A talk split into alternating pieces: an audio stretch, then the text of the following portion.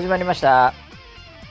こちらの番組はウェザーニュースから公式に非公式でやってくれと言われてるポッドキャストでございます、えー本日のキャッチはですねポンタさんからいただきました。今週の2時間特番の NG が今から楽しみ。そんなウェザーニュース NG ということですね、えー本日はもう特番ですからね今日はね、えーまあ、ただこれ2時間このスタジオでやろうとするとちょっとケツカッチンなんで、えーちょっとあの上下巻という感じでね いこうかと思いますけども。はい、えーということでですね。本日も、えー預言者回しの場所ですね、えー横にいるのは総合プロデューサー。この人見てたんですかね？どうなんですかね、えー、村 P でです。よろしくお願いしますよろしくお願いします。週言うなっつってんだよ。週を言うんじゃねえっつってんだよ。ろしくお願いしますよ。はよろしくお願いします、はい。よろしくお願いします、はい。いやいやいやまあなんというか、暑いですよね。暑いです。いきなり天気のはい話で、ええいつも通り入りますけどもね。はい。こんな暑いねもうずーっと暑いのが続いて梅雨明けからなんかはい。変な感じでしてねはい。はい。関東は梅雨はこれウェザーニュースさんのニュースにもちょっと前出てましたけども、えーかなりまあ日照が多い梅雨になりましたっていうねほとんど梅雨の時期関東雨降ってないですよね。少なかったですね。はい、あの前半ちょっと台風があって、まあその影響であった雨降ってたんですけど、それ以降まあそんな降ってないんですよ。でまあ梅雨明けしましてね。はい。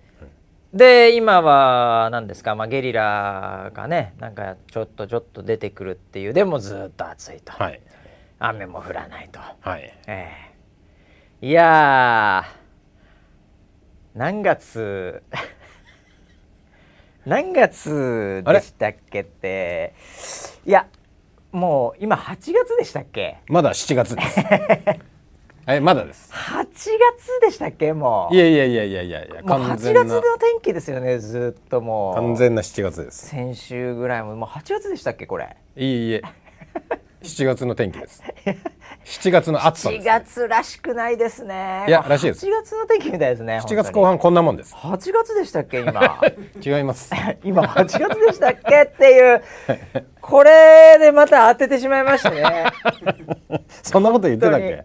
言ってたっけ？いやいやいや何月でしたっけって話ですよねいやだって、はい。あのーこれ真面目な話で言うとですよ、はいあのーまあ、何を言ってるかというと井上選手の、うんまあ、試合結果はい。に対してということであるわけですけどもそうですね。まあ、仮に僕が、はい。もう倒されるラウンドが、ええー7ラウンドっていうのをこう、はい未来で見てきたらね、え。はい。はい。今何月ですかってうん。聞くじゃないですか聞きます。そしたら答えなんて言います？今何月ですかってヒント出されたら7月。4月ですって答えますよね、はいはいあこれはもしかして7なのかなって思うじゃないですか、はい。はい。でも僕はあの8月でしたっけほ何月でしたっけ？う。はい。ってなんであえて？はい。あの 何月でしたっけ？っはい。てこう聞かなきゃいけないのかなっていう話じゃないですか。うわ。そう含みを持たせてた。はいやいや何月ですかじゃないですから。い。はいでしたっけって、はい8月でしたっけ？これって僕も周りの大人からすごい言われたんですよ。この気候にねやっぱ今8月でしたっけ？今もうこんな暑くて。ねはいってずっと言われてたんで、はいだから僕は何月でしたっけ？ってずっと言って ヒントをまあ民に伝えてたわけですよね。黙れ。よ 黙れ。認めろ。いやいやもうみんなねすごいですよ。みんなすごいですか？あのー、ツイッターって言っちゃいけないんですか？もうこれまた後で話しましょう。はいはいねええ X 図がすごいですよみんなの。いやいやいやもうあもう終わった瞬間にはい、はい。えー茶の呼吸。はいまた的中。ここが井。上尚弥選手のお父さうんうん。ん慎吾さんの誕生日が8月です。ね。ほら。何を調べてきてるんだ？ほらほら当たってる当たってる。また当たっちゃいましたっていうのがもうばっかり来ましたからね本当に。いばやいや。っかりって何個だ？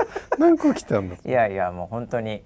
いやまた当ててしまい僕も怖いですねここまではね当たると本当に、うん。えでちなみになんですけども、はい。村 P は、はい。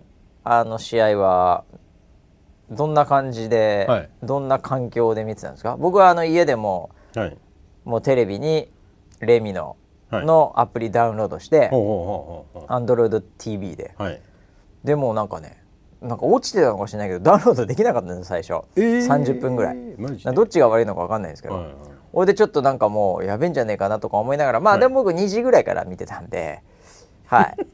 あのー全然問題なかったんですけど。あ4時ぐらいからかな。4時ぐらいから見てたんで。4時ですね。はい。はい。はい。なのでまあ余裕を持った形でね、はい。はい。えーあのダウンロードして、はい。大きな画面で楽しませていただきましたけど。はい。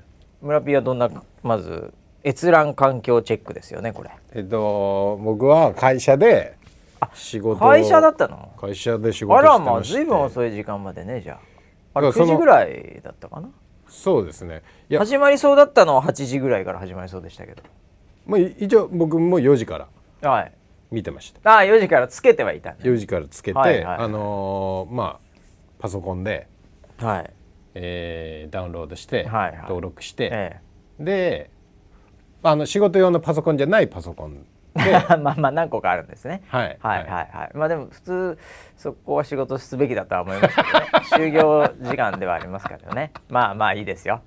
まあこれもまた一つの仕事みたいなもんですからね、仕事であのあのみんなになんか結構言われたんですよ。ええええおおボクシングっすかって。あの周りの周りのね人に。はいはい、はい。あいまあボクシング見てんすか？ってね、はい。言われるし職場で見てたらあんた堂々とボクシンそうグをね。そうそうそう、えだから全部「いえ仕事です」って「いえ仕事です」って、え仕事でね、はい、答えてましたけど、いやいやいいと思います、はいはい。仕事みたいなもんですよ。仕事ですよ。それはあれ見てないとだってなんていうか歴史を学べないというか。はい。はい、あのいい国作ろう、うん。鎌倉幕府。はい。えこういうのが言えないのと一緒ですからね。一緒ですね。はい。はい、もうあのなんていうか、えーもう額がないと思われてしまいますけどね。見てそうですよ。ねビジネスパートナーに、はい。ねケチョンケチョンに言われちゃいますよ。もうそんなの見てなかったはい。日には、はい。そんなのなんかね TikTok かなんかのねはい。あのーなんか動画の切り抜きみたいなのでね KO シーンだけはい見ました、はい。すごかった、はい。みたいですねみたいなね。コメントを万が一にもするような ディレクターがいたらですね。ブロックです。すぐブロックです。すぐブロックですよね、はいはい。もうシャドーバンですよね。すぐシャドーバンですよ。そんな輩がもしいた日には、はい。ええいやもう絶好ですよねそんな人がもいうもう口聞かないです 小学生か。い。やまあまあまあじゃあ、はい。じっくり見て。バッチリですよ。ああいやいやそれは良かったじゃないですか。全試合バッチリやらせていただきました。前前の試合でね清水選手がちょっとね。うわもうあれも感動的だった、ねちょっと感動しちゃっまあ、ようやく掴んだチャンスをってはいいうところもありましたけども、はい。はい。で大橋ジム、うん。エンジン組んでね、うん。あーっていや気合い入れてみたいなね,、ね感じからちょっと KO されてしまい、はい。はい。でその後の。こう解説がえあの村田一族じゃないですえ、いかや村田一族ですよ。確かに。一族確かに一族ね、はい。はいいいコメントしますよねいつも。同い年で同じタイミングでオリンピック行ってますもんね。あそうだそうだそうだ。そう一緒に写真写ってたよね、はいはいはい。そうそうそう。だからその金メダルと銅メダルだったんですよね。感動というかなんていうかもうもうすごい勝ってほしいなっていうね、はいはいええ思いがあった分、ん。まあもちろん相手もチャンピオン強かったんでね。めちゃくちゃ強かった、ええはいはい。ちょっとまああれ以上やってもっていう感じのところでストップかかりましたけども、うんうんうん。ええからのですからね。からのですよ。からのモンスタあそこからなんか40分ぐらい始まんなくて。ー全然長かったですよ。まずはまずは、えー、バンテージ巻いてましたからね。問題となっていた。問題となっていた。バンテージの巻き方をずっと中継してましたからね、やってましたね。ええい。や結果的にはね、どんなバンテージの巻き方だろうが、はい。もう変わらないというところをまた証明したっていうことなんですけど、僕あれ初めて見たんであこうやって巻くのかと思いました。あーあーそうですか。うんうんうん。あのーなんだろう、僕もその若かりし頃ですね、うんうんうんあのー試合する時にはバンテージ、はい。やっぱり試合用のバンテージっていうのを巻くんですけど、お思いっきり、ん。あのーフルトン陣営だったら、むちゃくちゃ怒ってくるだろうなって巻き方してました。ー どんなえどんなえ中に鉄板入れいやるとか？鉄板とかはさすがに入れないんですけど、はい。はい。まずもまず直張りで当たり前のように。はいはいはい。まずもってその拳にテーピング貼るんですね。でそれだけじゃなくもうこの拳のこれ多分キックボクシングとかだったからちょっと許されてた世界なのかちょっとうちのジムのバンテージ巻く人がなかなかちょっと老快だったのかわかんないですけど結構カチカチにもうその包帯のうん。ものを巻く前にテーピングでん。パキッとこう作るんですよ。う。んなるほどなるほど。でそこから初めてはい。包帯こうやってうーってやっていくんですけど、ええ。あ俺やってたのはこれ完全アウトだなと思って。ローカルルール。やろうかルール。みんな多分あのムエタイの選手とかもまた違う、もっとカッチカチにこうやったりすると思うんですけど。いやだからね、うん。まあもちろんそのある程度のレベルまでいけば、うん。いろんな形でこうあのオフィシャルなものって出てくると思うんですけど、それはバンテージの巻き方で勝てるんだったら、それは苦労しないですよ。あれはやっ心理戦なんですか？いやもうそうなんじゃないですか。さすがにそれは。はい、なんでバンテージの巻き方一つでねなんかそんなに KO できるだったらね、ん。そりゃあんた苦労しないですよね。うん。ええ。まあ、全く関係ないですよねだから。かっこいいですよねバンテージってああ僕現役中はちょっと巻現く役中じゃねえだろ。機会がなくて軍手だろお前なんか。お前なんか軍手だろ知。ってるんですか？軍手です大体軍手なんだよ。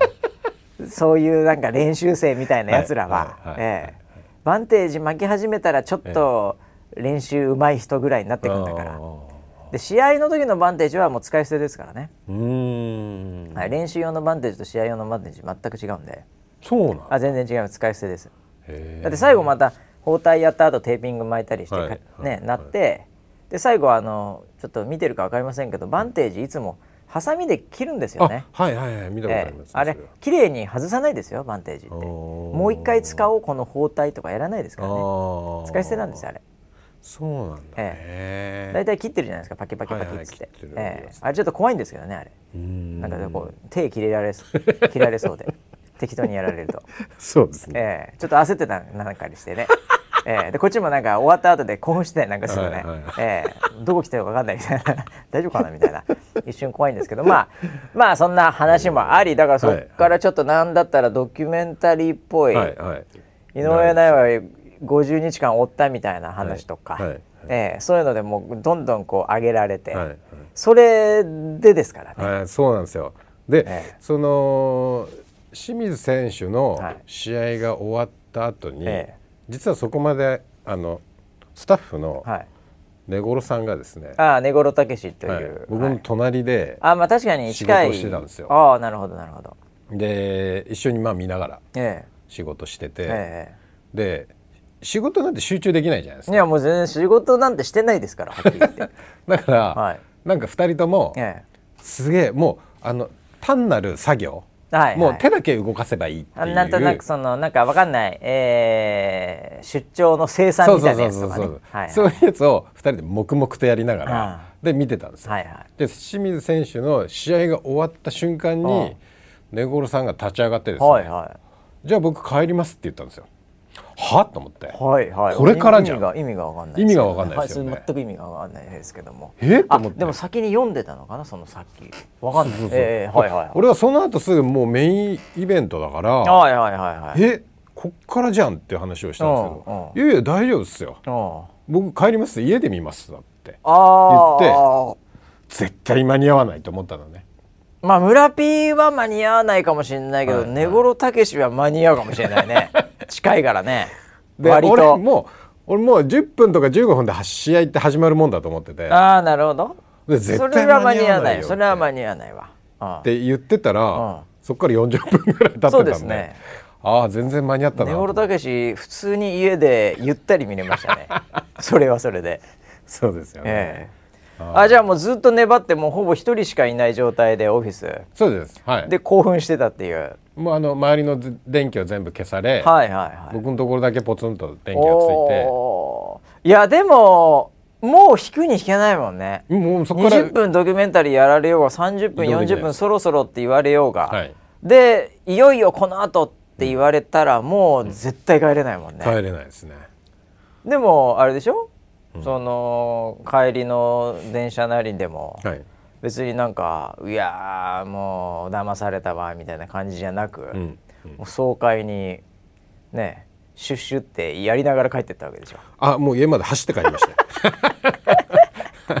僕はもう終わった後興奮してはい。ちょっと走りました、これはまずい。30分だけ走ろうと思って。いやあれはすごかったですねこ本当に。んなん見せられたらまずいわと思って、はいはいええいやーということですね、はい。まあ今日は、えー上下巻の上ということでね、はい。はい。ええもう目いっぱい、はい。えー井上尚弥ザ・モンスターうん。のお話を、うん。えーボクシング番組ですからこれ、はいはい。はい、していきたいなとはい。思うんですけど、はい。あのー見ました？あの、うん。まずうん。入場シーンなんですけど。はい入場シーンでこううん。そもそもうん。久々に見たうん。青コーナー。ああ確かに。最初に入ってくるのが井上選手ってうんいう、うんそうでしたね。あいそっかそっか。青コーナー今回挑戦者だっていう、はいはいはい。でちょっと青のライティングみたいになり、うんうん。結構あの有明も演出凝ってましたよね、うん。ライティングの演出はね。凝って「ましたね。でんてでん」みたいな感じでね、うん。ほいで向こうからね井上選手。うん歩いてきて。うん。で最初の方は何ですかあのデジタルサイネージ的ななんかこう、うんうんうんよ脇に通路通路の。通路が全部なんかディスプレイみたいになってて、でそれが過去の戦績みたいなのがバーって出てきて、で花道のところの後半に差し掛かるとちょうどそこに群衆がいるみたいな状態で、ちょっとねあの絵ちょっともう一回見てほしいんですけどね、はい。プロデューサー的には、はいあの真ん中から井上尚弥選手出てきて、はい。でちょっと引きの絵なんですけど、はい。あの群衆がそこにこう群がってるような感じというか、うん。まあ、どちらかというと群がるというよりもみんなそっちの方を向いて、うん。でかつみんなスマホを持ってるんですよね、うん。うん。でスマホでみんなこう撮ってるわけですよ、うん。全部のスマホがうん。この井上選手の方にうん。こう向いて、はい。でそれをちょっと引いた絵で見た時にこれ完全に神が君臨してるなと。完全神々しいんですよ。ああまあ音もいいじゃないですかあの。神々しいって言うんですか あれ？神々しいって言うんですかね？神々しいって言いますね。あれ神々しいって読まないですか、はい。い、やむちゃくちゃ神々しいんですよ。本当に。神がもしいるならこんな感じなんだみたいな、あーもう入ってきた瞬間に僕もう泣きそうになりました。よ 早い試合な終わってたよ早い。なんという絵だというか。ええ、でリング上がってで、うん。顔がね、うん。あのー今回まあスーパーバンタムということで、いろいろとあの減量なりなんなりもね、うん。またちょっとかなり違ったうん。形に実際になったと思うんですけど、うん表情が今回井上選手の表情が、まあ、いつも通りっちゃいつも通りなんですけど、うん。なんかもう本当こう悟ったような顔してるんですよ。なんかむちゃくちゃ気合入って行くぞとか、うん。もしくはなんかこう 自分の中の静かな闘志をこう集中させてうん。こうなんか下を見つめていこうなんか歩いてくるとかではなく、なんかこうスンとしたような顔してるんですよ。ここれなんかななんていうのかね。賢者みたいな。いたした？いやいやいやいやいやいやいや。いたした？いやいやいやいやいやいや、うん。なんかそのスンとしてるんですよ、はい顔が、はいはいうわこれどっちなんだろうなと思って、うんうんうんこれ領域達してるうんそのボルテージ上がって興奮して、気合入ってますねっていう感じじゃない。それをもう一回もうそこ超えた話なのかまだエンジンあえてかけてないのか、はいはい。これどっちの方なのかなっていう、ん。まあでもそこから長いですよね、うん。相手入場して、はいはい。国歌聞いて、はい。でもう国歌2本ありますし、でコミッショナー宣言、はい。で地味あのなんだ、えージュニア、えーレノンジュニア。ジュニア、うん。なんかいろいろあるじゃないですか、まあなのでこう抑えた状態できてるのか、ん。それとももう気合入った後の状態で、うん。もういつでも臨戦態勢なんかここれどっちなんだろうなっていう、すごいなんか表情で、うん。それでもう2度目の泣きですよね。あこれが神の顔だ。もう感極まってんな。早っ早っ。僕は正直そこまで入れてなかったですね、はい。やーもう身震いしましたね、えー。あの表情もなんかグッときちゃって、ええ。まあ一言で言うと神の顔っていうね。ギリシャの彫刻みたいななんかなんと言うんですか。もうどうにでも撮れるみたいな顔されてまして、いやでも正直、ええ。体つき見てびっくりしましたね。そうでしょ。はい。僕もですよ。あの、まあ1ラウンド、はい。普通にフルトンとカーンって合わせてった時に、はい。こう井上選手の胸板というか背中というか、は井上選手の方がなんかでかく見えませんででした？かかったですよね。まあ、フルトン選手かなりうん。こう、なんか下にこう膝曲げて、うん。すげえ低く最初うん。入ってったんで、あの身長とかの高さを見ると確かになんかもともとフルトン選手高いですけど、うん。そこで同じように見えるとかっていうのもあると思うんですけど、いやそもそものもうなんか多分あれあの減量して戻ってる話ももちろんあるんですけど、うんあれもね今の技術ではやっぱりこうどうしても、うん。その井上選手の、うん。そのオーラをん。カメラが撮ってしまうんですよ、ね だから大きくなっちゃうんですよ。寸法。ピクセル的に大きいんですあれ。今のカメラの限界であそうなの？撮っちゃうんですよカメラが今。そうなんだ。ええまあまあ解像度高くなったんで。あの「ドラゴンボール」とかでフイーンフイーンフイーンって炎みたいになってる時あるじゃないですか。スーパーサイヤ人のね。スーパーサイヤ人の時、はいはいはいあれなんであれを撮っちゃうんですよ最近のカメラはそうなんだね。はい。なんでもう見てるその PC の画面で見てたら、はい。まあもう物理的にピクセルとしてでかくなってます。ピクセルレベルで。真面目な解説来るのかと思って聞いちゃったよ役に立たねえ話だった。いやでかく見えたでしょ？めちゃくちゃでかく見えました。本当に。でしかも、まあもういきなり試合の話に入っちゃうんですけど、はい井上選手1ラウンド目から、はい。あの左うん。のこうまあボクシングねやられたことあると思うんで、はいはい。ええあのオーソドックススタイルでうん。左手なんですけどね、うん。これジャブを出す手ですけど、はいこれちょっと下げて、うん。まあ、フリッカーまではいかないですけど、うん。いきなりもうガード下げてるんですよ左側、もうでそっからこうプレッシャーかけて、はいはい。誘ってるんですよいきなり1ラウンドから、うんうん。あいいよ打ってきても。うん。で何ラウンドだったかな？2ラウンド3ラウンドだかな？なんかちょっとかすったらポンポンみたいな「いいよ打ってこいよみたいな。やってましたね。もうあれでですね、はい3回目泣くと思ったらもう漏れてましたね。かっこよすぎて。失禁だよ。うわなんか1ラウンドから左下げていったわうん。と思って。でフルトンはフルトンで足曲げて、うん。でもう前足踏みまくりスタイルっていうか、はいはいはいはい。むちゃくちゃ踏んでるんですよあれ。あれは。注意されてましたよえーね一回注意されてその後からも随分やってるんですよ、はいはいでも井上選手も、もうなんかなんかの後でインタビューかなんかで見たんですけど、はいはい。あれはもうあの練習してたなと。おー。っていう感覚ぐらい。でもあれ気にしてると、うんうん。あの相手のペースになっちゃうからあのそれ以降なんかレフェリーにもアピールしてなかったですね。でも踏んでたんですよ、うん。めちゃめちゃ踏んでましたよ。あの以降ええ。っていうぐらいこう出してね、うんうんうんでかなりやっぱり12ラウンドのうんもうあれでフルトン選手はちょっと動物的本能で、これ相当やべえなって感じになりましたよね、圧倒してましたよもう。本当だからあの何でしたっけ？うん。あの蛇に睨まれた、うん。えーバッタみたいな感じですかね。カエルよりさらに弱くなった。弱いですよね。うん。細いんで。あ ちょっとバッタ食うか分かりませんけど ヘビが。い。やそんな感じで12ラウンドかなり腰も引いてましたもんね。腰も引けてたというか。おー。えそういう風に見てたんですね。えええも僕はもう完全にえフルトンもやばいじゃんって思ってましうあ強いという意味で。たはい。おうおうおうあそうですか。もう少し差があるのかなって、あ。やっぱりこう押し押しだから井上まあ、選手、前回のバトラー選手とかと比べるとフルトンは全然違いましたねそういう意味ではね。ああなるほどと思って。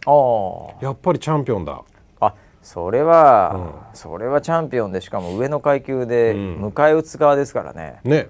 えああやはり無敗って思いました僕はいやいやいやいやそれはそうですよ、うん。ええ。ただまあラウンド重ねるごとに、うんうん。ええ。まあなんていうんですかねもう詰め将棋みたいな、うんもうそういう試合でしたね。うん。うん井上選手がこうずっと最初から最後まで詰め将棋してるっていう、ええ。なんかあの結構お互いこうフェイントかけたり、そのパンチを出そう出しそうで出さないでってすっごい駆け引き、うんもうあのあれは2人にしか分からないレベルの駆け引きはそこでやってるわけじゃないですか、うんまさにあの将棋なんかもこうやって考えてる時間あるじゃないですか、うんうん。あれやっぱプロだとあの時間って、あの僕はあんま将棋やんないんで分かんないですけど、はい。あの多分普通に次その次とか、うん。あの将棋のこと考えてると思うんですうよ、んうん。プロなんで、はい。ええ、普通の素人は違うこと考えたりすると思うんですけど 今日何行こうかなとか思ってるかもしれないですけどはいあの将棋のことをお互いがあの時間の中で考えてるわけじゃないですか、そういうこうやり取りがあの、フルトン選手と井上選手の中でもあったとは思うんですけど、でも出す手出す手が、全部やっぱり井上選手が持ってっちゃってましたからうね。意外とまあその井上選手のジャブも当たってましたけど、はいはい。フルトン選手のパンチも当たってましたよね、前半。まあちょいちょいですけどね。うんただあれいわゆるジャブの差し合いって言うんですけど、あの普通ジャブの差し合いだとまあまあやっぱリーチ長い方がうん。有利なんですよ。うんうん。えじゃあフルトン？フルトンの方が有利なんですよ。はい。普通にアウトボックスでうん。ジャブの差し合いやったら、うん。フルトンの方が絶対有利なんですよ、んうんでそれがある意味強いからあそこまでなってるんですよ、うん。でも今回まあ7ラウンド8ラウンドを通じて、はい。まあ見る人が見たらジャブの差し合い圧倒的に井上選手が勝ってますからね。うーん。やっぱ踏み込みが早いんですよね、うんうんなんで普通に打ったら、うん。だってフルトンの方が長いですから、うんうんその距離でジャブって全部当てなくていいんで、うん。あのこうずっといい距離で戦ってれば、うん普通はジャブの差し合いはちっちゃい方負けるんですけどね、うんうん井上選手の出入りの踏み込みがめちゃめちゃ速いうん。ので同じタイミングでジャブ打っても、うん。井上選手の方が速く当ててるんですよ、うん。かつパワーがあるんで、うん。あの結構ジャブの相打ちみたいになってる時あったじゃないですか、はいはいはいあれは井上選手が勝ってますよね、えー。差し合いで完全に。であれやられるとさらにフルトン次の手が出せなくなるんですようね、ん。ジャブ出して合わせられてうん。これちょっと押されるなこのジャブの出し方、でなんだったらちょっと ねあの右ストレートとかも出したら、ん軽く避けられて、ん。なんだったらすぐ左フック返されるとかね、うんあれやられるともうかなり嫌ですよね。うーん。あ確かにそれで何ラウンドでしたっけ？結構そのラウンドがちょっとその進んできた時に、はいはいはい。フロトンがちょっと戦い方を変えたというか急変したというあかはいはい。7ラウンドですね。7ラウンドか。はい。あの運命の7ラウンド。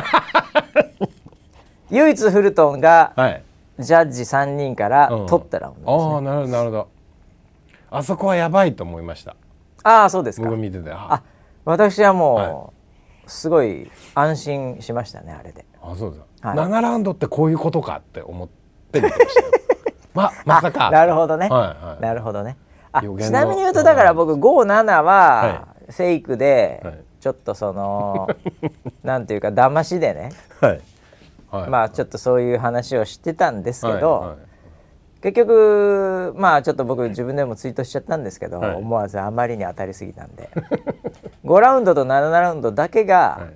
まああのフルトンに入れてる。ジャッジが。その1234はい。6はい。もちろん8ラウンドだそうですけど、はい。それはもう3人ともが3人。うんもう井上選手なんですね。で5ラウンドは1人だけフルトンに入れてるんですよ。おー。7ラウンドは全員フルトンに入れてるんですね。なので5ラウンドと7ラウンドが、うん。まあ、そういう意味ではフルトン選手がうん。一見ちょっと取った、うん。まあ、特に少なくとも7ラウンドは、うん。フルトン選手が一見うん。これ取ったうん。ラウンドに見えるじゃないですか、見えましあれ完全に詰将棋的には、はい飛車取ってはい。王取られたって感じなんですよ、そうなんですか？王手飛車取りなんですよあれ、ええ。あそれ逆か。王王でも飛車でも取れる方か。いや、はい。あれはもうねあの7ラウンドでフルトン選手は、うん。もう KO でやられる率がさらに高まってしまいましたよね。うーん。ええ。でもさっきまでの話だと、はい。要はそういう選択をもうしないとはいどうしようもない状態だったわけですかねフルトンって。だからこう変えて攻め方を変えてきたってことですからね。なかなか分かってますね。あありがとうございます。ありがとうございます。あのフルトンって、はい。もう KO 率すごい低いんですね。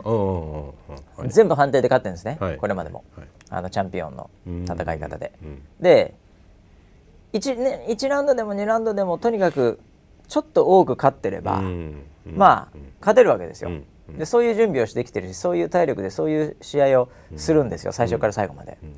でも1ラウンド取られました、はい。明らかに取られました。2ラウンド取られました。3ラウンド取られました。4ラウンド取られましたって、もういきなり4ラウンドフルラウンド取られてるのは、まあ、自分も多分分かってるんですよね、うん。で5ラウンドちょっと良かったかもなぐらいですけど結果的には2-1で取られてる、ん。で6ラウンドも確実に取られました、うん。これ6ラウンドですでにうん。半分終わってるんですよ。そうですよね。12ラウンドの。はいってことはもうほぼほぼ6ラウンドまでフルマークで取られてるんで、うん。これフルトン僕はすごいなとは逆に思ったんですけど、なんだここまで6ラウンドフルでうん。取られたにもかかわらず、あまだ勝とうという本能があるんだっていう、うんあの井上選手に対して、うん。前回のバトラー選手、ん。心折れて生き延びることだけ考えざるを得なかった状態、うん。結果的に11ラウンドにあの止められてしまいましたけど、だフルトン選手は素晴らしいなと思ったのは、やっぱりチャンピオンで今まで一度も負けたことがない、うん。いろんな苦労もあったけど結局勝ってきた判定で。ってことはで今6ラウンド目までフルでほぼほぼ捉えてる。ってうんいうのはもう体感で分かってるんで、あのこれ残りのラウンド全部取らないと勝てないじゃんってことになるわけですよね。そう。すると7ラウンドもし落としたら、その後全部取っても、なかなか勝てない、はい。しかも日本だここは、うん。ってなったら7ラウンドは絶対取んなきゃいけないんですよ。なのでもうそこでやっぱり勝ちにいった、うんよってパンチを出した、うん。まあこそれがす功を奏し、うん。えー井上選手がちょっとこう顔がのけぞるような見た目的にはね、はい。まあ、そんなには効いてないと思いますけどやっぱりフルトン選手パンチないんで。ただのけぞってジャッジ3人があこのラウンドはフルトンだって入れたってことなんですよね。うん。ただそれやってまあまあ、今みたいにいけばいいんだやれる可能性が出てきたぞって思った瞬間に、6ラウンドまで非常に慎重に、こう基本的には防御に意識7、うん。で隙あらば攻撃3みたいなマインドセットで常に防御を必ずしていた。うん。フルトン選手が7ラウンドで掴んだから、うん。8ラウンドでもうん。もともと勝ちに行くためには行かなきゃいけないんで、パンチ出さなきゃいけない、うん五分五分ぐらいにうん。もしくは64ぐらいで、パンチを出す攻撃をするというモードにならなきゃいけないんですよね。うんうんうん。確かに。そうするとパンチは当てなきゃいけないってことに脳を使うじゃないですか、うん。井上選手が来たらそれを避けてちょっと返すっていう脳ではなく、ん。ちゃんとパンチを当てていかなきゃいけないという側にこう入ってったんで、ちょっとした隙でうん。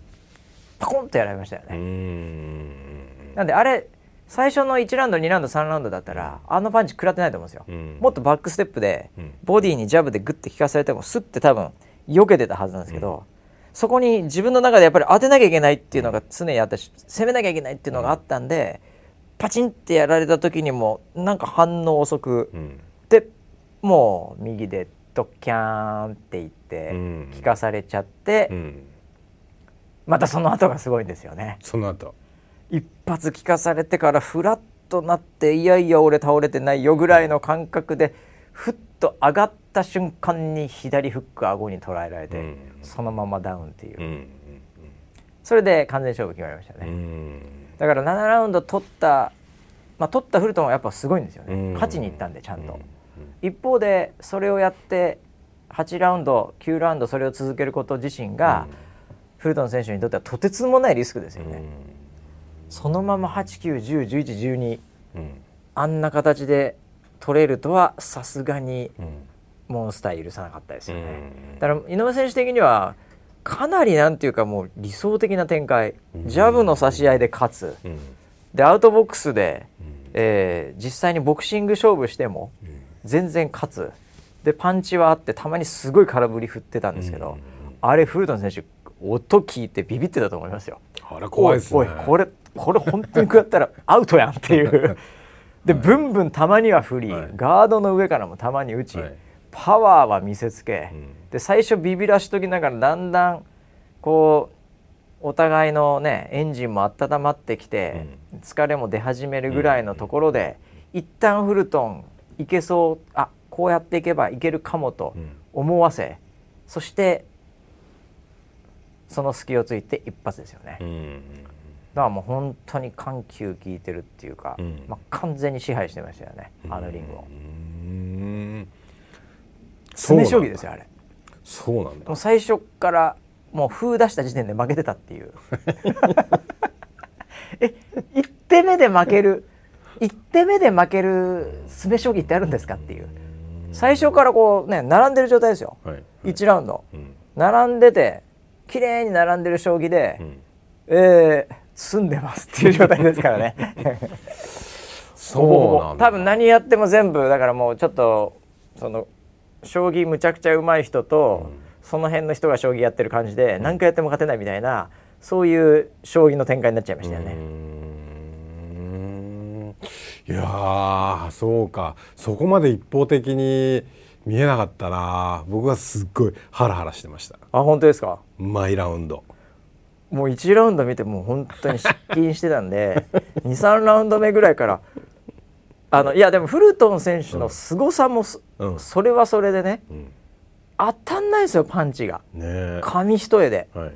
くねくねバックステップとこの肩の使い方と本当メイウェザーみたいなうん。感じのあの結局位置取りで当てさせないっていうか、うん。うん体の位置を当てさせない場所にいさせるっていうかねそういう形なんでなんか押されてるし、うん。でもガードの上からも受けてるんで、うん。ポイントは捉えてるんですけど致命傷はやっぱり与えてないんですようね。ん。ええ。ただあれでパンチ返すんですけど、うん。その避けながらも、うん。体動かしながら返すんですけど、うん。パンチを、うん。その井上選手がそれをさらっと避けるんですよ攻めてた割に、あれ普通の選手だったら空振りさせられて、うんそこでフルトン選手のパンチをちょっともらったり、うんうん。ちょっとグローブに当たったりしてなんとなくうん。フルトンペースかみたいなうん見え方になるんですけど、うん。その返しのパンチもらわないですよね井上選手が。恐ろしいことに。なんで避けれるのか分かんないんですけど。うん。だから結局常に押してる状態にしか見えないっていう、うん。ええそうなんだ。でもこうフルトン選手もはい。途中話が出てましたし、話出ましたね。井上選手も 若干なんかジャブで顔が腫れてるような感じちょっとこの上の方赤くはなりましたけはいどはいはい。あのーこれはですね、はい。多分ちょっとそのまあカメラの限界なのかもしれないんですね。何ですか、もともとなもともとなんですけどこれこれ村人に聞きたかったんですけどもともとはい。あの引きのカメラのアイリス合ってなくないですか。めちゃくちゃ青かったですよね。なんであんな青いんですかあれ。いやー。信じられないぐらい青くもやってましたよね。スモークですかねあれ。なんですかね。もうあれはなんかあのー何なんですかね。最初は演出演出なのかな、はいはいはい。フィルターかけてんのかなってちうんうんうん。ょっと思ったんですけど、後半になればなるほど、なればなるほど青くなってまだすからなんかそのカメラが変わるたんびにくっきり筋肉の筋まで見えるような近めのカメラと、はい。なんか引きの、はい。何ですかあれ呪術廻戦かなんかですか？なんかこう幕みたいなその戦ってる場の。はいはいはい。あれが交互に入れ替われるももんだから、はい。ちょっとなんか 気が散りますよね。ね。ああのあの青さの演出、はいいくらあの井上選手がね今回青コーナーだからといっても。あそういう文脈？いくらウェザーニューズのロゴが青だからといってもね。あんなに青くするあれしかし。そういう演出？まあちょっとあれはねあれちょっとちょっともうちょっとあったかなって感じはしますけどね。うんまあしますけどえーまあな多分難しかったんでしょうね。わかんないですけど、うんまあ熱気もあってう、んなんかあったんですかね。わかんないですけど。いや 井上選手ね、あのまあほぼあほぼあの受けてないですよやっぱり。受けてないですか、ええ。まあちょっとだから赤くなるのはまあ井上選手すごい色白じゃないですか。はいはい今、はい特に。ええ。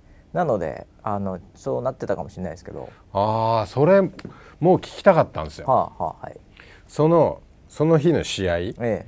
大橋ジムの選手はい。が何人か出てまええしたよね、そのえ今日あの工業ね大橋ジムはい。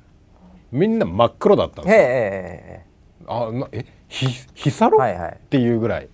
もう本当麦茶みたいな、はいはい。その日焼けの仕方をしてて。いますよね。はセコンドとかも黒かったりしてい、ね、はい。はいはい。なんですけど井上選手って真っ白じゃない？そうですね。あれ？と思ってなんかこれってポリシーあんのかなって思ったんですよ。あのまず、はい。あのー何個かあると思うんですけど、はい。なんか黒くすると、はい。強そうって思っているっていう、まずそのそういう層は一つあるんですよ。なのでボクサーとかで、はい。あのそれはトップ層じゃないですよ、はい。トップ層も関係ないの分かってますから、なんかヒサロ行っても強くなれないってもう わ分かってるんで問題ないんですけど、はい。1戦目2戦目とか、はい。なんならあのーこうジムに行ってシュッシュ行ってるような人は、俺黒い方が強そうだなって思ってる人っているんですよ。この世の中に結構いるんですよ。あそうなんだ。ジムに行ってて、はい。あの特にあのなんだろうボディービルとかの美しさとかそっち系ではなく、その格闘家としてはい。黒い方が強そうだって思っている、あー。でそれによって日サロ行ったり日焼けしている人っていうのは、確実にその層はあの存在します。アジア圏内において。間違いないです。なるほど。憧れ？それがまずあるんですけどあなるほど。あのそれではないと思うんですよ。大橋ジムの 今回出てきた人たちっていうのは。さすがに。だからその練習で、はい。その上半身裸で、はいずっと練習してて焼けたのかなっていうふうに思ってたんですよ。はいはい、多分ですけど、はい。合宿はいはいとかをやった時に、あのよくあの何ですか？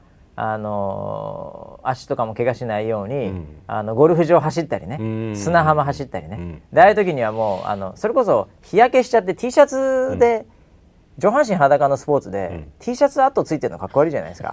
あんまり見ない。ですそれならどっちかじゃないですか、はい。むちゃくちゃ完璧にするか、はい。裸になるか上半身裸になるかじゃないですか、はい。だからそうするとやっぱみんな上半身裸を選ぶと思うんですよね。うんうんうんええ。なのでね。結果的に合宿とかそういう外でのはいトレーニングはいをやってると、うん。多分あの日焼けしちゃうっていうのはうん。でだからあのジム全員日焼けしちゃうってやつですよね、うんうんトレーナーまで日焼けしちゃうっていう、うんうん。はい、そういうパターンが、まあ、あのレベルはもう一番多いとは思うんですね。うんただ今回井上選手が日焼けしてなかったのは、うん。多分拳痛めたり、うん。多分全然違うトレーニングをやっぱりしてたっていうのともしかするとそのそれこそ本当天気関係あるかもしれないですけど、うん。うんやっぱこの暑さの中でみたいなのは何かあったのかもしれないですよね。基本的に外でトレーニングしてるっていう感覚じゃなかったのか、まあ、それかシックスパッドの後にうん。資生堂かなんかのスポンサーが入って、とてつもなくブロックするっていう紫外線の、はい、そっちがもうすでに入ってるのかっていうぐらいで、はいまあないと思いますけどあの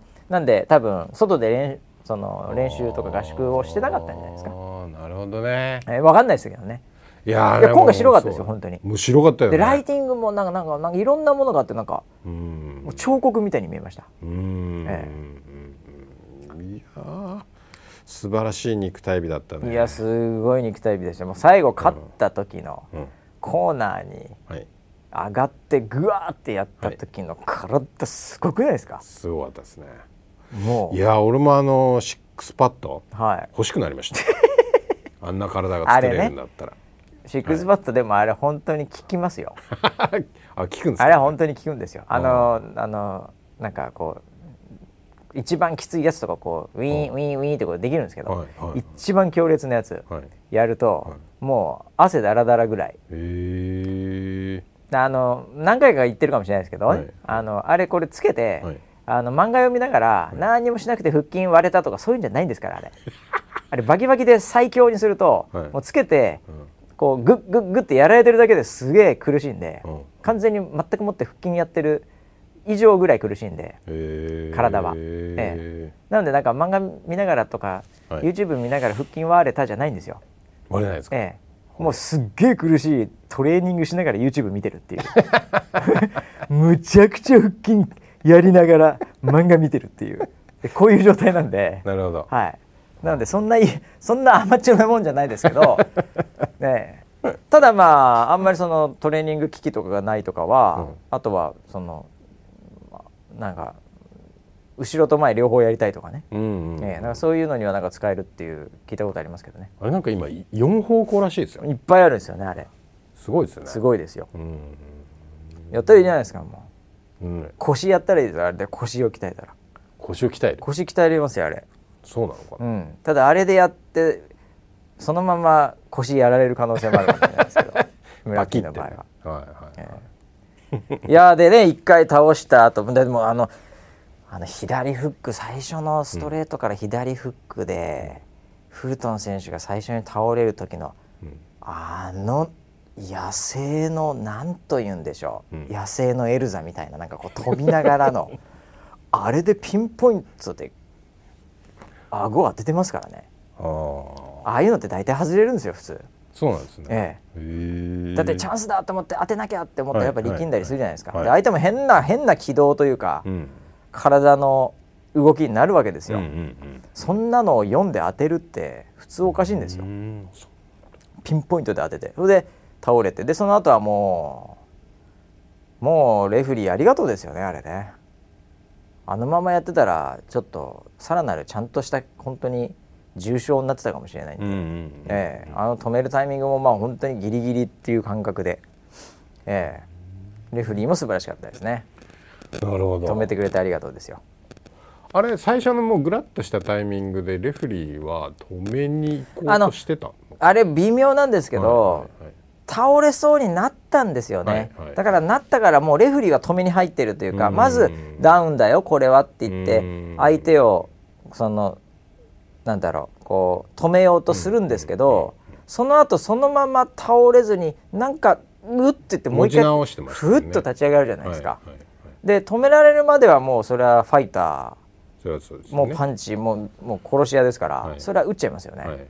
で倒れたっていう、まあでもあれはダウンではなかったってことですよね。微妙なんじゃないですか。はあ。例えばグローブをが手あの床についたらダウンだとか、あのいろんな多分ルールがあるのかもしれないんですけどうんあれはだから微妙な感じですい。よね、うんえまあでももう歴然としてましたよね本当にそうですねどんなあそこまでいったらね形どんな形であれはい。はいもう結果は、いやー8月でしたっけ今この天気っていうそういうねいや7月です。7月。8はまだ出てきていやもう本当に、はいえー素晴らしい試合でしたね。いや素晴らしかった。はい。はい。で、もうだからあれですよ。あのーなんか予言のベルトは返上していただいて今回。ああ、そうですね。そろそろ僕も、えーあの階級を上げてですね。預言者とかいうレベルよりも、はいもう、なんていうんですかね、神の領域に行った方がいいんですかね。そろそろなるほどね。ええもう世界を作っちゃう方ね。作った方がいいかもしれないですね。はいはいもうはいで、これでいきなりスーパーバンタム、はい。漏れなくベルト2本ついてきましたということでうん。いきなり2本のチャンピオンになるわけですけど、はい。4本返上してまた2本戻ってくるってわけなんですが、はい。なんか知んないけどあのもう2本を持っているフィリピンのはい。選手が見に来てて、うん。最後リング上がって、はい。なんだったら最後ベルトまで持ってきて、はい。今年中にやるみたいな話になっていなてってましたね。もう大丈夫ですかボクシングボクシング史上。いや初になりますよね。いやもうこれ今年ではスーパーバンタムまた4団体制覇制覇って、い、はい、これすごいことですよ。なんかこれでちょっと勢い出んじゃないですか？これから。いやもう四団体全統一だからまずその国民の休日になることは間違いないわけですね。前回の試合。あもっと言うとそうですね。4団体統一した時もだから、はいあの井上選手はい。の試合をやった日は全部国民の休日になりますんでこの後。あの日あの日。チャンピオンになった試合は全部なるんで、はいはい。あれなんですけどまあまずはその体育うん、の授業になりますよねボクシングが。ボクシングが？はい、まず体育の授業ボクシング、ーはい。えー、飛び箱がなくなりますねこれで あそうなん飛び箱レベルのところで入ってきますんで、ああはい。なので、えーハードルもなくなるかもしれないですね、えそうです。ー飛び箱の方がメジャーですよね。ハードル結構後でしたよね僕らね。飛び箱はそうですね。小学校の低学年ぐらいかなりのレベルで飛び箱箱早めに来ましたもんね、はい。だ飛び箱のところから入ってきますんで。ああ、えもうボクシングボクシング、えー国技ですね。もうん。う。国技にします。国技に？国技になりました。相撲は？相撲は この間までで盛り上がってたじゃん、サンクチュアリーで。相撲はですね、はい。えーちょっと補欠で。国技サブ。サブドメインでお願いします。あそうですか。はい。はいはいはい。あれボクシングが国技の国ってあるんですか？いやーないというかボクシングの歴史みたいな話をすると、国技にしてないんじゃないですか？イギリスとか。うん。まあ賞としてはまあねアメリカうん。がやっぱりっていう風になってるのか知らないですけど、うん私もあんまりあの学がないんで歴史は知らないんですけど、うん国技と言ってるところはないですよね、なるほど、えー、ムエタイはねタイですけど、うんうん。いやだからすごいことになりますよこれからまた。でそもそもなんですけどね。あのーパウンド・フォー・パウンドっていう出た久々に出てきましたね、はい。出ましたね。TFP、はええ。これまだ今そのなんかいろんな雑誌の中でのパウンド・フォー・パパウンドあるんですけどこれこそみたいな、まあそのリング誌みたいなところがあるんですけど、い、うんうんうん、これのパウンド・フォー・パウンドがまあ、うんうん言うてもパウンド・フォー・パウンドだみたいななんとなくのコモンセンスがあるんですけど、もうそこが万が一今回パウンド・フォー・パウンドにならなかったらですね、こう大暴動が起きると思うんですよ。うんまあそうなりますよね、こう世界がちょっと壊れてしまうぐらいの、うん。ええ。なのでパウンド・フォー・パウンドはもう確実。確実確実になるんだろうなとはい。はい。もうね2人の候補がいて、はい。実はこれあのーラスベガスで、う近くなんか試合するんですね。日曜かなんかに。にはい、でそれがちょっとパウンド・フォー・パウンド勝った方がなるのかなとかいう井上選手の試合を見る前は、なんか記者もそう言ってたんですけど、はいはい。今ほとんど記者全員ですね、うん。パウンド・フォー・パウンドはこの試合がどうあれ、まあ井上尚弥だろうと、ザ・モンスターだろうっていうふうにお結構皆さん言ってるんで多分もうこれはなると思います。いやしかし世界の人が、ええ。あいつはモンスターだっていうのは気持ちがいいですね。ザ・モンスターです今回スーパーバンタム級に階級を上げてですね、はいもう本当にモンスターうん。覚醒しましたね、うん。多分一番ベストじゃないですか。ね。スピードパワー全てにおいて。これまでの中で。階級上げてスピードが上がったって言ってましたもんね。今ちなみに4階級制差ですからね。そうですよね。ええもうすでに。はええ。すでにこんだけ上がってるんですけど、はい。ええ。ライトフライからやってるんで。それで今がベストっていう、うん。この30歳恐ろしいですね。い恐ろしいですね。どこまで行くんですかね。でじゃないですか。ではい。次取ったらもう4団体制覇しちゃうんですよ。2戦目でスーパーバンタム級、はい。スーパーバンタム級1回戦って2本、で次で4本っていう、はい。まさかの WBA、WBC、IBF、WBO ってこの4つのベルトをわずか2試合で全部取っちゃうわけですね、はい。そうするとこれ誰かやる価値あるんですかって話になっちゃうじゃないですか、そうするとスーパーバンタムの次はフェザー級ってことになるわけでフェザー級また上げちゃうんですかっていう。フェザー級フェザーといえばあれだ。あの何ですか？初めの一歩だ。初めの一歩の階級。ああそうかもしれない、はいはい。あの宮田はい。選手が出てくるかもしれないですね、あれ？フェザー級ってすごい強い人が強い人が多いですよね。まあ、アジア人はギリギリって言われてますからもうもはやフェザーの上のライトまで行くとはい。どんどん少なくなってミドルになるともうかなり少なくなってっていう感じになるんで、うん。あのまあ、バンタムはもう黄金のバンタムって言われてるぐらいですね。昔からファイティング原田選手とかですね、はい。えーまあ、最近だと辰吉丈一郎選手とか、はい。鬼塚達也と、まあえーはえー畠山選手とかいろんなあの選手いますけど、はい。あのーまあフェザーまでもうフェザーでも今でも勝っちゃうんじゃない？みたいなことを言ってるえ。ー人もいるぐらい。でそっちに行くのかはい。か？スーパーバンタムってちなみにですね、はいはい。一応まあ全然違うんですけど、うん。那須川天心選手はうん。那須川天心ボクサーうん。はですね、うん。えー今スーパーバンタムです。ああ。ちなみに言うと。そうかそうか。それはちなみになんですけどね、はい。まだまだまだ全然全然、はい。もちろん次8回戦ですから。はい。はい。あの前回6回戦。うん。で日本2位を、えー圧倒した、うん。えー今回8回戦、うん。メキシコの選手だったかな、うん。あのやりますけどね、うん。うん。スーパーいや天心君はもうあのーなんか大事にいこ大事にいきましょう。大事にいこう。いや僕で天心選手もそうなんですけど、はい。井上選手も大事にいきましょう、うだって負けてないんですよ。負けてないです。KO 率もすごいんですよ、うんで僕は別に階級こんだけいったとかじゃなくねやっぱ本当にすごいボクシングっていうのを見せてほしいんですよね。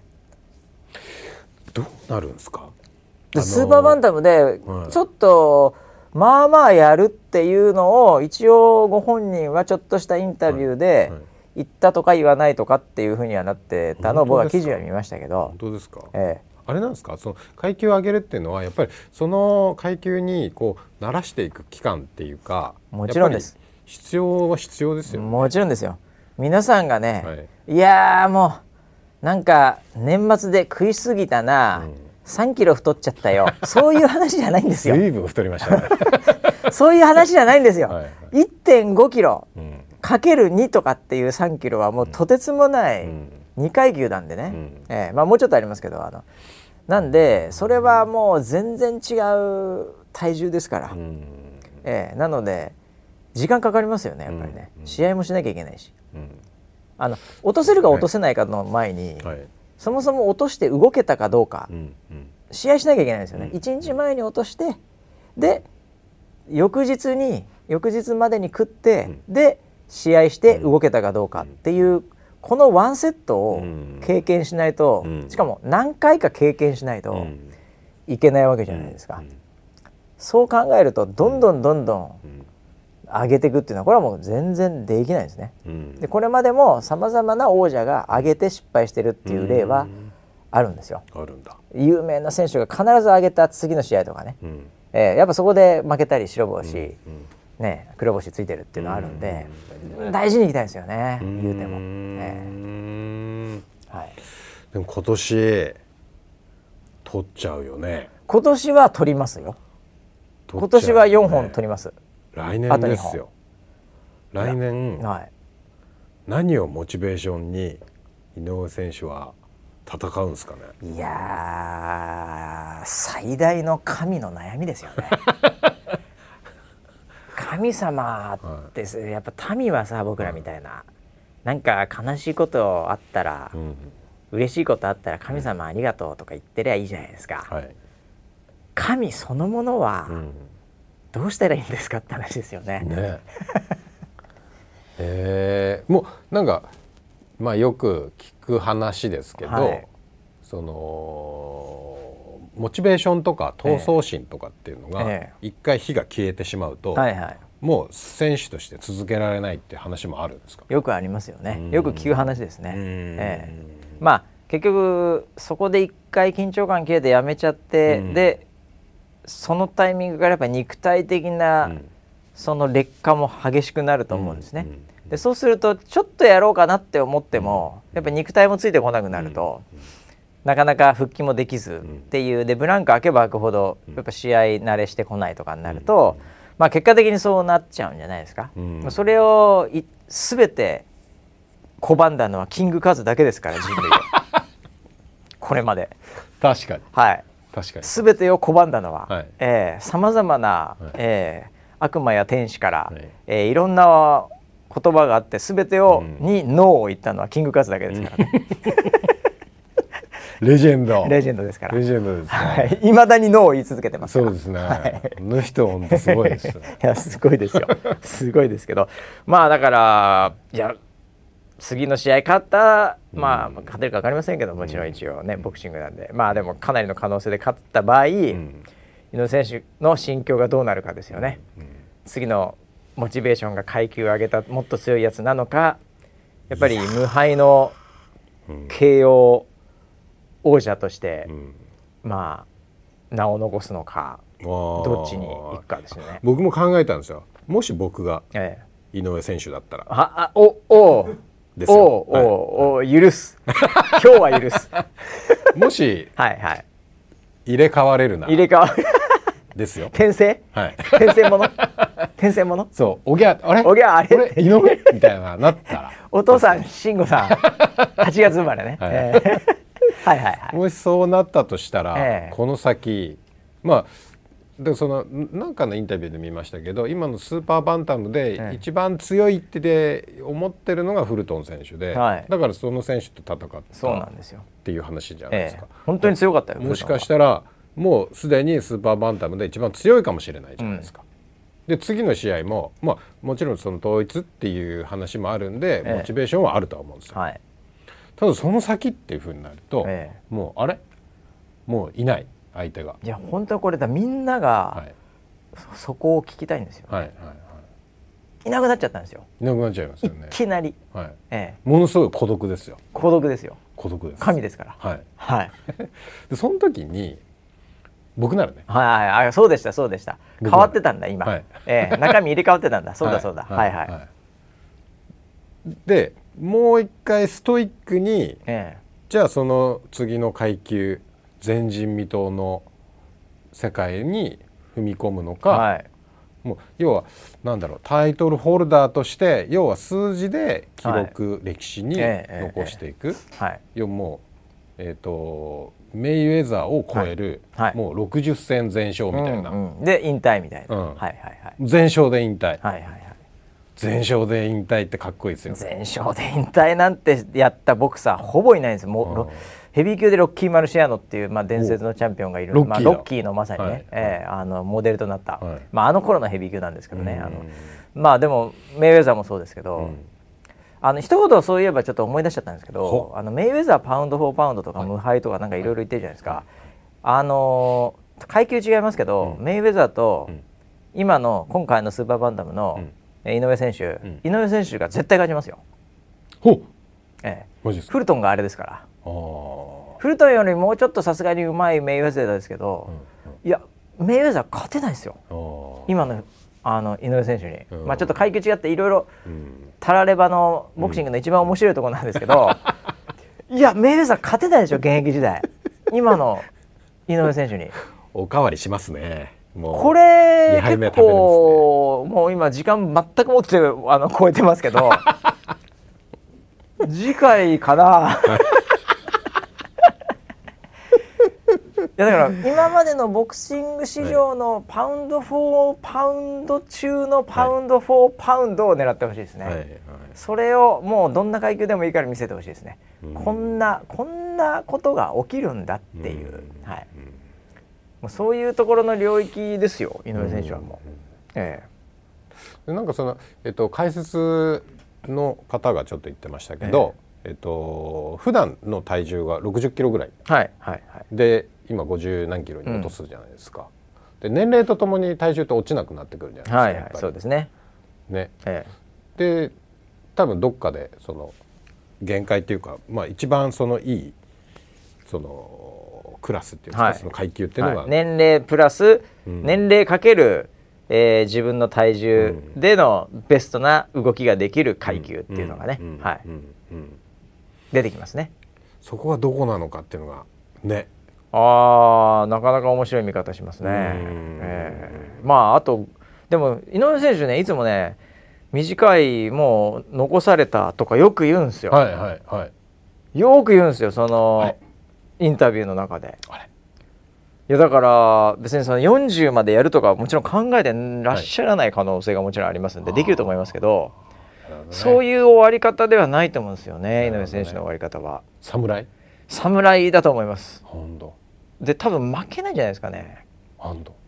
負ける姿が今誰も想像できないんですよね。できないですよね。井上選手が負ける姿がね、はい。ええ。